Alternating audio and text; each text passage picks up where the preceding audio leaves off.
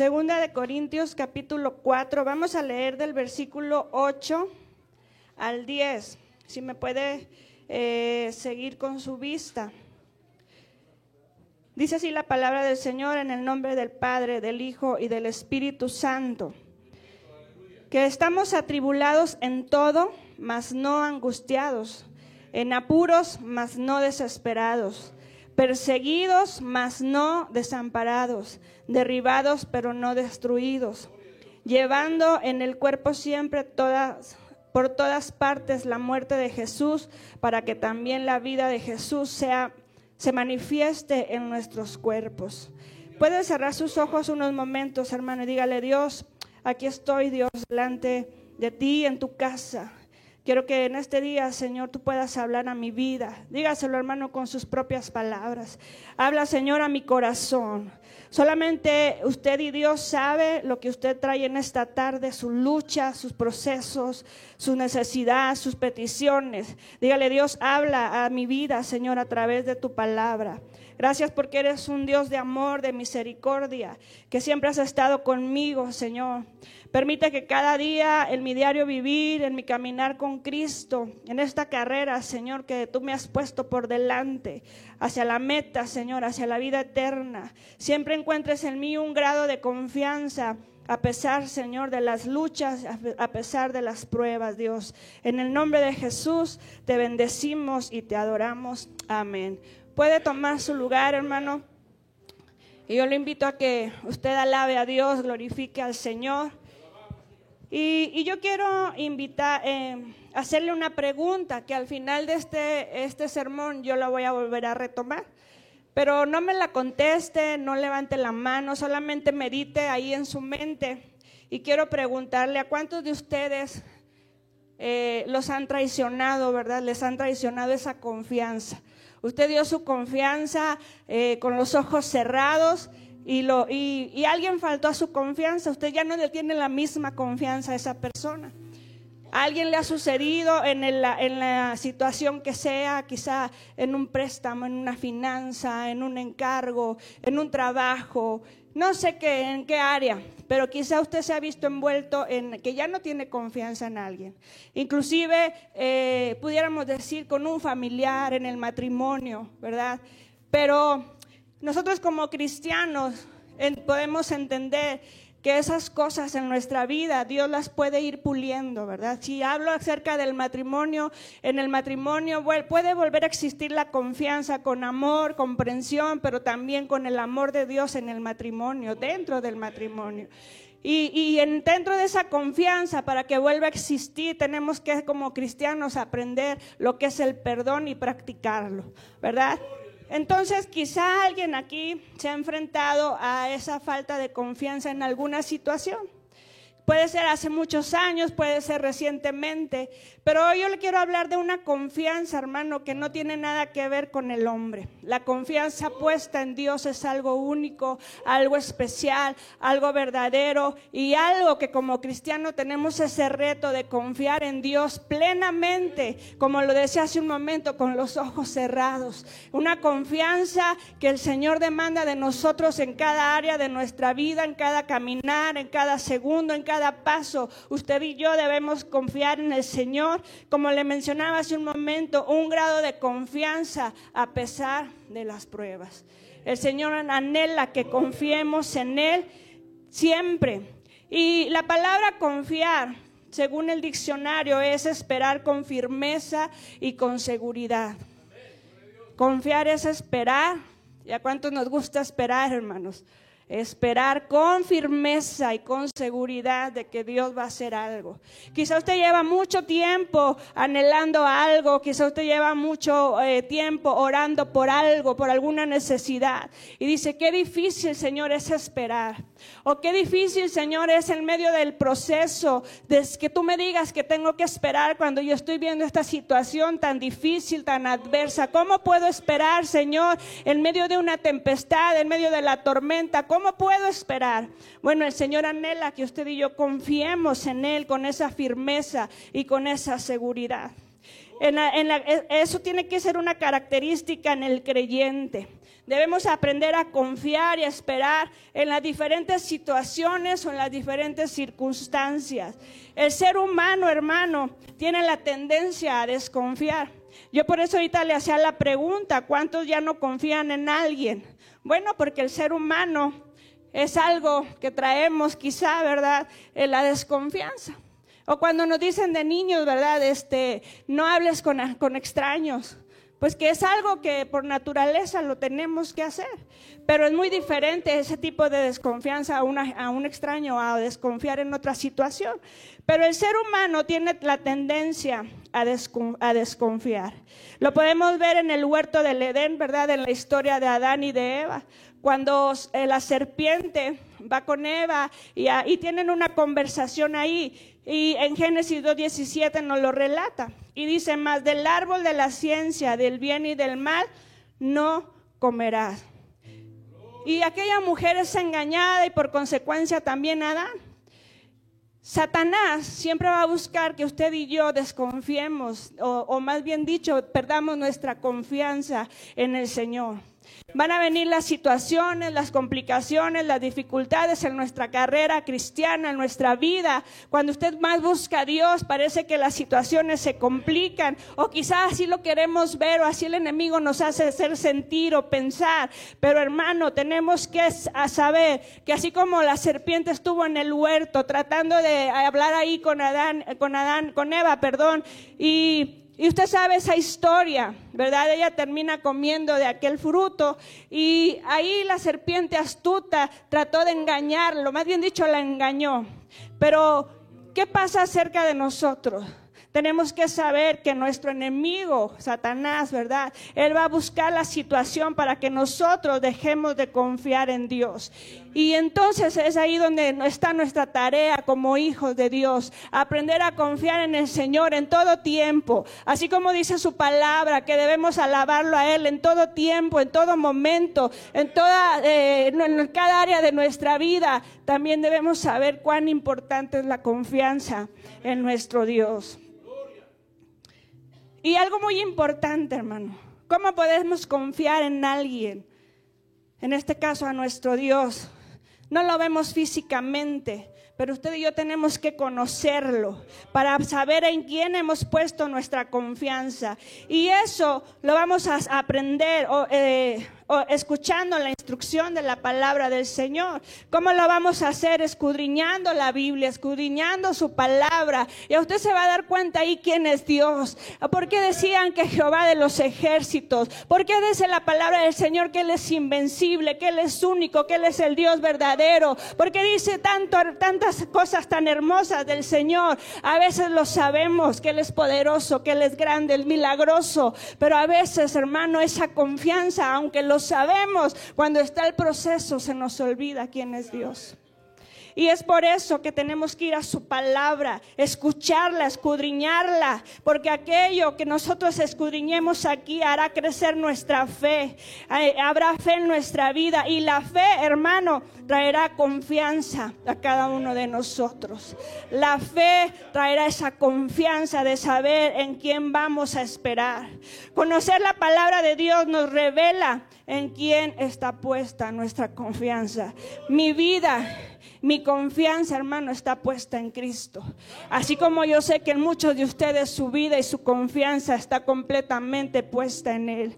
Y conozcamos a ese Dios amoroso, grande y fuerte que nos ama a través de su palabra. Cuando usted lee la escritura, se va a dar cuenta, no solamente el que yo le diga que Dios es un un Dios, de amor, usted lo va a experimentar. El Espíritu Santo le va a hacer sentir cada vez que usted lee su palabra. Él va, a sentir ese abrazo del Espíritu Santo hablando a su vida. Va a sentir la fortaleza, el ánimo, el consuelo. Eh, qué sé yo, hermano, el Espíritu Santo se mueve en nuestra vida, pero cuando usted va a la escritura, es ese abrazo y ese cobijo de parte de Dios a cada uno de nosotros. Y yo le decía cuán importante es la fe y la confianza. Pero algunos pueden confundir la fe con la confianza y son dos cosas muy distintas. Puede tener fe, pero al mismo tiempo puede no confiar completamente en Dios. Porque la fe es creer y la confianza, hermano, es esperar. Ir a su palabra aumentará nuestra fe, pero y conocer a Dios, pero tiene que ir acompañada la fe de la esperanza. Tiene que ir acompañada de la paciencia y de aprender a, esperar y a confiar en el Señor. Y hay un hombre, hermano, en la Biblia que supo esperar en esa confianza en el Señor.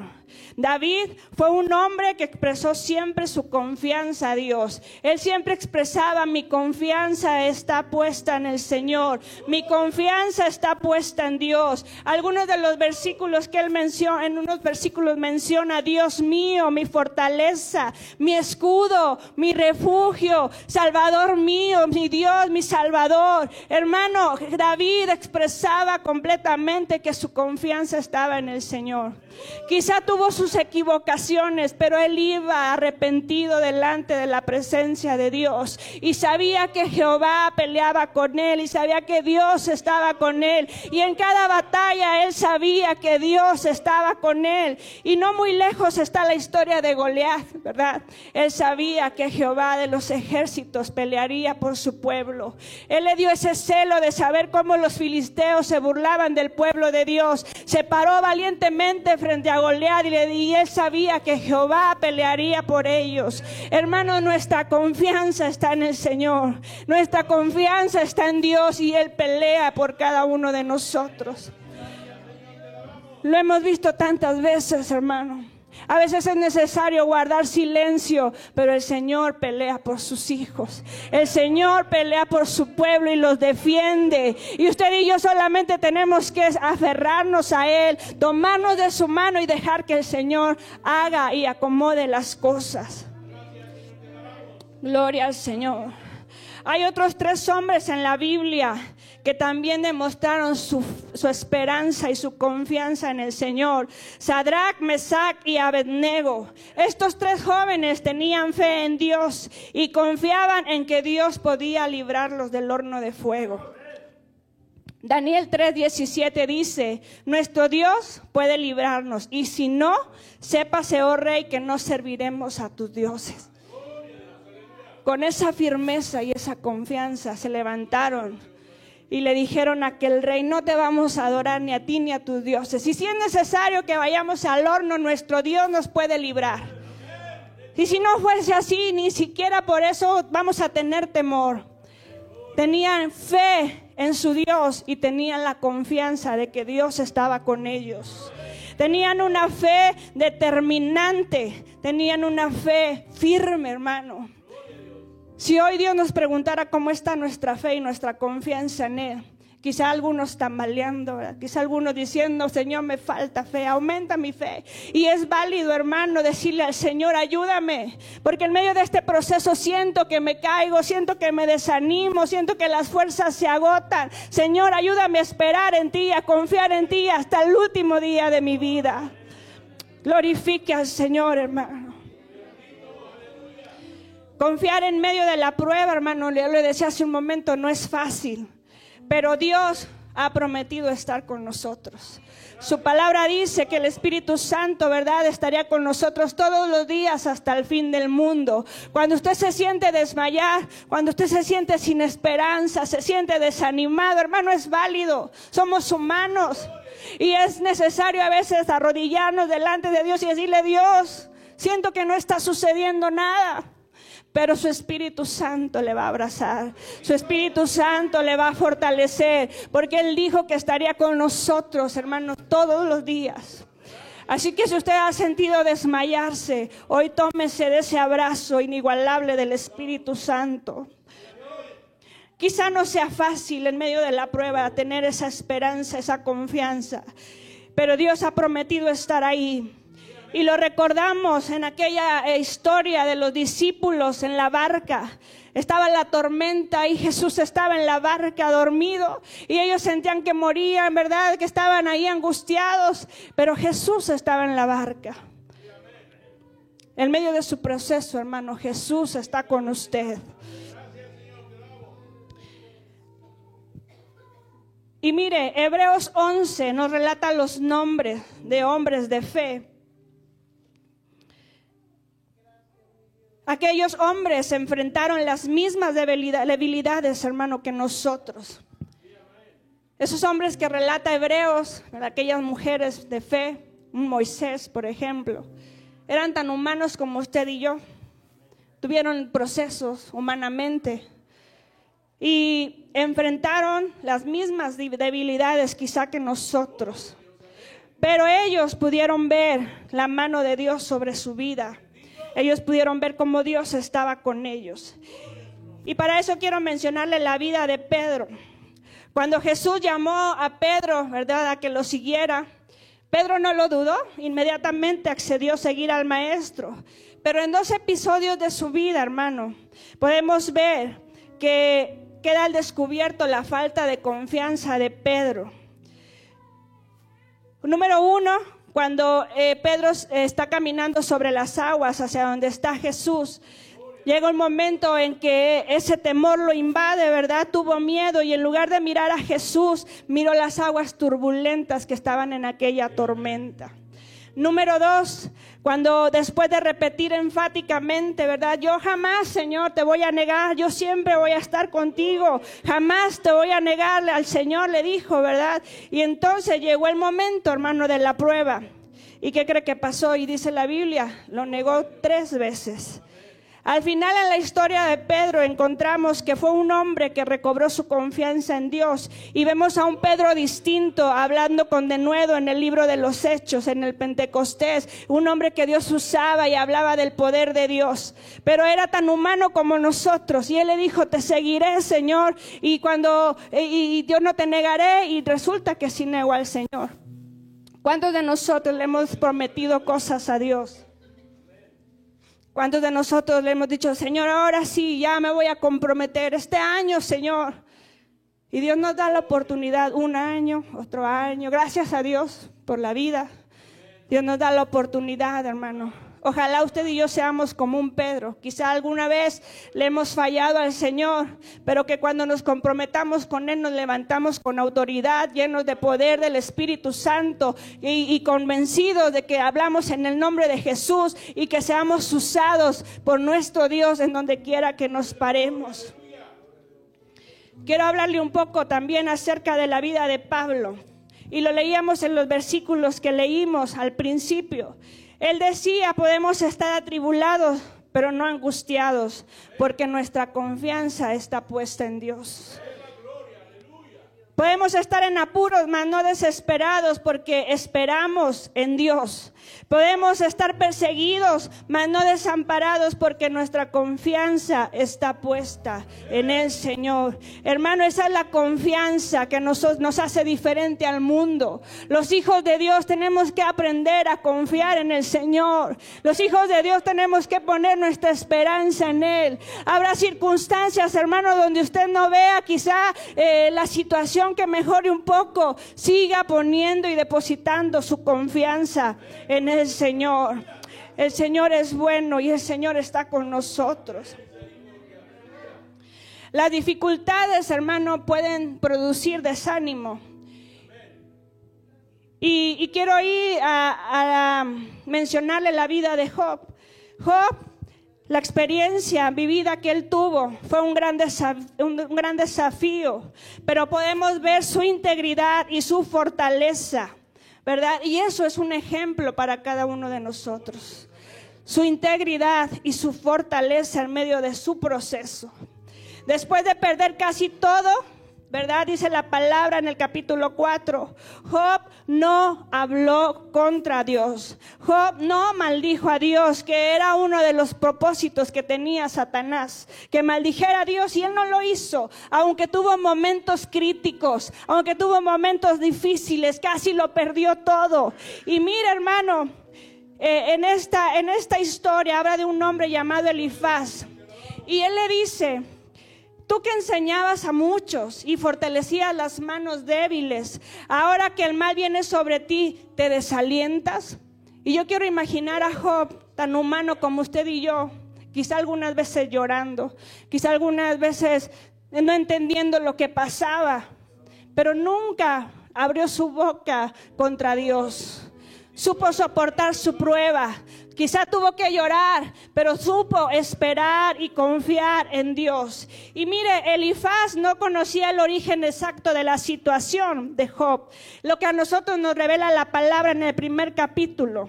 Job no estaba sufriendo la consecuencia de su pecado. Oh, eh, Job era un hombre justo y recto. Pero aunque el plan de Satanás era que blasfemara contra Dios, Job le fue fiel a Dios. Job fue un hombre fiel e íntegro a Dios. Hermano, ¿a cuántos de nosotros en el proceso podemos ser como un Job? Que Dios nos encuentre fieles, que nos encuentre íntegros, para que el Señor pueda eh, alegrarse como con la vida de Job. Dios estaba tan seguro que dijo, Job no me va a fallar. Job es un hombre íntegro, un hombre justo. Y Dios sabía el amor que Job le tenía a Dios. En cuanto de nosotros, en medio de su proceso, de su lucha, el Señor hoy puede agradarse de nosotros como se agradó con Job y decir, yo sé que Él, ella es un hombre que me ama que a pesar de que venga la prueba, la tentación, va a ser íntegro, va a ser fiel, porque el Señor nos llama, hermano, a serle fieles. El Señor nos llama a vivir en santidad. Y usted y yo podemos caminar con integridad, con gratitud, podemos caminar seguros y podemos caminar cada día tratando de agradar a nuestro Dios. Quizá nos enfrentemos, como en la vida de David, algunas luchas ahí, pero vaya y arrodíllese delante del Señor para que cada día usted esté cuentas con Él. Vaya y arrodíllese delante de su presencia y dígale, Señor, quiero caminar contigo confiadamente porque mi esperanza, Señor, está puesta en ti. Gracias a Dios por su amor y su misericordia. Gracias al Rey porque podemos confiar en Él, hermano. Cuando nadie confía en nosotros, el Señor confía en usted. De dónde el Señor, hermano, le ha rescatado. De dónde el Señor le ha levantado. Quizá nadie, hermano, tenía esperanza en que usted pudiera cambiar. Pero Jesús puso su mirada en usted y Él le ha dado una nueva oportunidad. Él le ha dado una nueva esperanza. De donde el Señor nos rescató por, solo por su amor, su misericordia. Y Él quiere que nosotros seamos hombres, mujeres de bien, que le amemos a Él. Quizá hemos cometido errores, hermano. Quizá a veces el pecado viene una y otra vez a su mente. Deje de lamentarse, porque la palabra de Dios dice que Él borró nuestros pecados, los echó a lo profundo de la mar y nunca más se vuelve a acordar de ellos nunca más se vuelve a acordar. Entonces, ¿por qué dejamos que los pensamientos que Satanás trae a nuestra mente nos agobien y nos hagan desanimarnos y nos quiera hacer perder la esperanza en nuestro Dios? En nuestra vida tenemos proceso, quizá pasó uno y luego va a venir otro y otro, pero al final veremos a nuestro Dios cara a cara. Permanezca fiel al Señor, hermano. Yo le hacía una pregunta hace un momento al inicio. ¿A cuántos eh, de ustedes les han traicionado su confianza? hay una historia en la Biblia que me gusta mucho y habla acerca de la mujer adúltera en Juan capítulo 7. Dice la palabra que Jesús estaba enseñando en el templo y, y el pueblo venía a Jesús porque le gustaba escuchar las enseñanzas. Pero también estaban ahí los fariseos, ¿verdad? Que quiera usted y no, también las escuchaban, también estaban ahí. Y vienen y de alguna manera ellos querían tentar a Jesús, querían hacerlo de alguna manera, pues tener algo contra Jesús. Y van y le llevan una mujer que dice que la habían encontrado en adulterio. Y, y me gusta mucho esa historia, hermano, porque el amor de Jesús era compasivo. El amor de Jesús no miraba eh, posiciones, economía, tan, tan, el amor de Jesús podía llegar con el que estaba eh, tirado en el suelo, años ahí, con el que estaba desamparado, como con el que estaba, eh, quizá, qué sé yo, usted sabe las historias como que el, el paralítico que llevaron hasta donde estaba Jesús o donde Jesús pasaba y, vemos cómo el amor de Dios, el amor de Jesús se movía de diferentes maneras. Actuaba en uno con lodo, en otro simplemente salió poder de Jesús, pero Jesús tenía compasión por cada uno de aquellos que quería recibir un milagro y se interesaba en la salvación de aquella persona. Y me gusta mucho esta historia, hermano, porque esta mujer estaba siendo juzgada, estaba siendo señalada. La encontraron en un acto eh, de adulterio y la llevaron a ella sola, ni siquiera la llevaron con la persona que estaba. La llevan a Jesús, cuando no era Jesús el que le tocaba juzgar esa parte, había autoridades, pero ellos llevaron, se lo llevaron a Jesús. Y le dicen a Jesús, ¿verdad? Eh, en el versículo 6, bueno, le hacen una- un cuestionamiento a Jesús y dice la palabra del Señor en el 8, inclinándose Jesús en el 7. Y como insistieran en preguntarle, se enderezó y les dijo, el que de vosotros esté libre de pecado sea el primero en arrojar la piedra contra ella. Usted sabe la historia, le decían, Señor, ¿qué hacemos con ella, verdad? Y la ley de Moisés nos dice que la apedreemos. ¿Tú qué dices? Pero Jesús sabía que no era su tarea y sabía el corazón de ellos. Y la Biblia dice que él se inclinó y escribía en tierra. La Biblia no dice que escribía, pero yo estuve leyendo algunos comentaristas y dice que Jesús, pues en su sabiduría, quizá estaba dando el tiempo, ¿verdad? Para que aquellos hombres vieran el silencio. Jesús no contestaba, solamente escribía. Y mientras que Jesús estaba escribiendo o haciendo señas, dibujos, quizá rayas en la, en la arena, él estaba escudriñando la mente de aquellos hombres y sus corazones. Jesús sabía lo que ellos tenían en su corazón y el propósito a lo que habían ido. Y, le- le siguen insistiendo y Jesús estaba agachado y cuando se endereza con autoridad, ¿verdad? Les dice, el que esté libre de pecado, lance la primera piedra. Y se vuelve a agachar y sigue haciendo lo mismo. Aquellos hombres se empezaron a ir uno por uno, ¿verdad? Hasta que aquel hombre, aquel, aquel- se fue el último y se queda Jesús solamente con aquella mujer. Y el versículo 10 nos dice, enderezándose Jesús y no viendo a nadie, sino a la mujer, le dijo, mujer, ¿dónde están los que te acusaban? ¿Ninguno te condenó? Ella dijo, ninguno, Señor. Entonces Jesús le dijo, ni yo te condeno, vete y no peques más.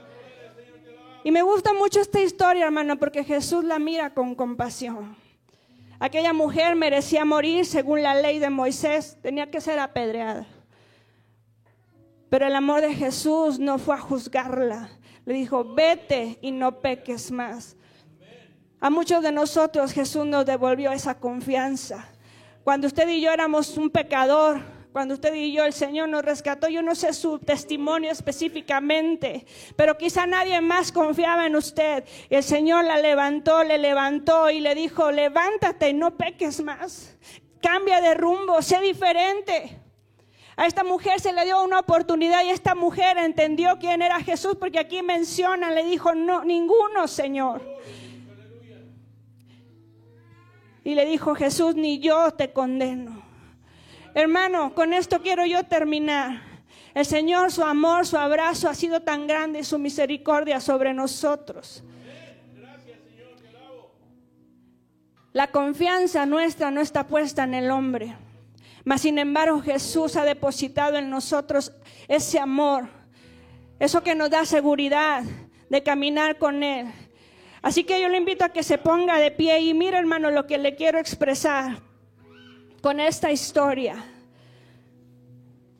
Después de ver de dónde Dios nos sacó y que creyó en nosotros, que nos dio una nueva oportunidad, no será justo que usted y yo depositemos nuestra confianza plena, total en Él. No será justo, hermano, que en medio de lo que hoy usted está viviendo y enfrentando, no será justo, hermano, que voltee al cielo y le diga, perdóname, Señor, porque he puesto mi confianza en el hombre. Quizá en mi, en mi dificultad financiera, Señor, he recurrido primero a un préstamo antes de decirte, Señor, tú eres mi proveedor. Quizá en medio de la situación en mi matrimonio he consultado primero a alguien más algún consejo en lugar de ir a la oración y decirte, Señor, mi confianza, mi matrimonio, Señor, está puesto en ti. ¿No será justo, hermano, después de ver el amor de Dios en la cruz eh, para, cada uno de nosotros, entregando su vida, depositar nuestra confianza plenamente en Él en medio del proceso de la dificultad? Hermano, ¿no será justo que hoy, si usted se siente desanimado, le diga, Señor, perdóname, mi confianza, Señor, está puesta en ti. Si vivo para ti, para ti vivo, Señor, y si morimos, para ti morimos. Pero tú eres, Señor, mi escondedero, mi refugio. Tú eres, Señor, mi escudo, el que levanta mi cabeza. Alabe un momento al Señor ahí en su lugar. Levanten sus manos y dígale, Señor, perdóname si te he fallado. Perdóname, Señor, si he sido como un David.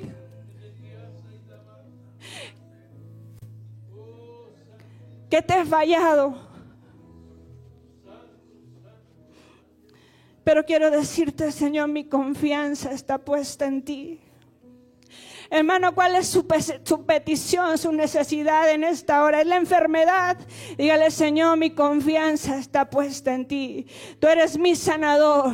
Tú eres mi libertador. Tú eres, Señor, el que va caminando conmigo delante de mí y el que pelea mis batallas. Tú me sostienes, Señor, de tu mano derecha. Tú estás ahí pendiente de cada una de mis necesidades. Hermano, la confianza de la que yo le hablo hoy es la nuestra hacia Dios. Ella lo depositó todo su amor, su misericordia sobre usted.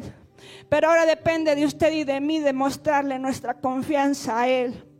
Como lo hicieron los hombres que nos menciona Hebreos 11. Como lo hizo Moisés. Como lo hizo Pablo, Pedro, Ruth cada uno de aquellos hombres que se mencionan, que a pesar de sus luchas, de sus dificultades, que se sintieron perseguidos o fueron perseguidos, siguieron creyéndole a Él. Dice la Biblia que Moisés se mantuvo como viendo al invisible. Y ese invisible, hermano, es el mismo Dios de Moisés, es el mismo Dios de usted y de mí. Así que lo invito a que pase a este altar.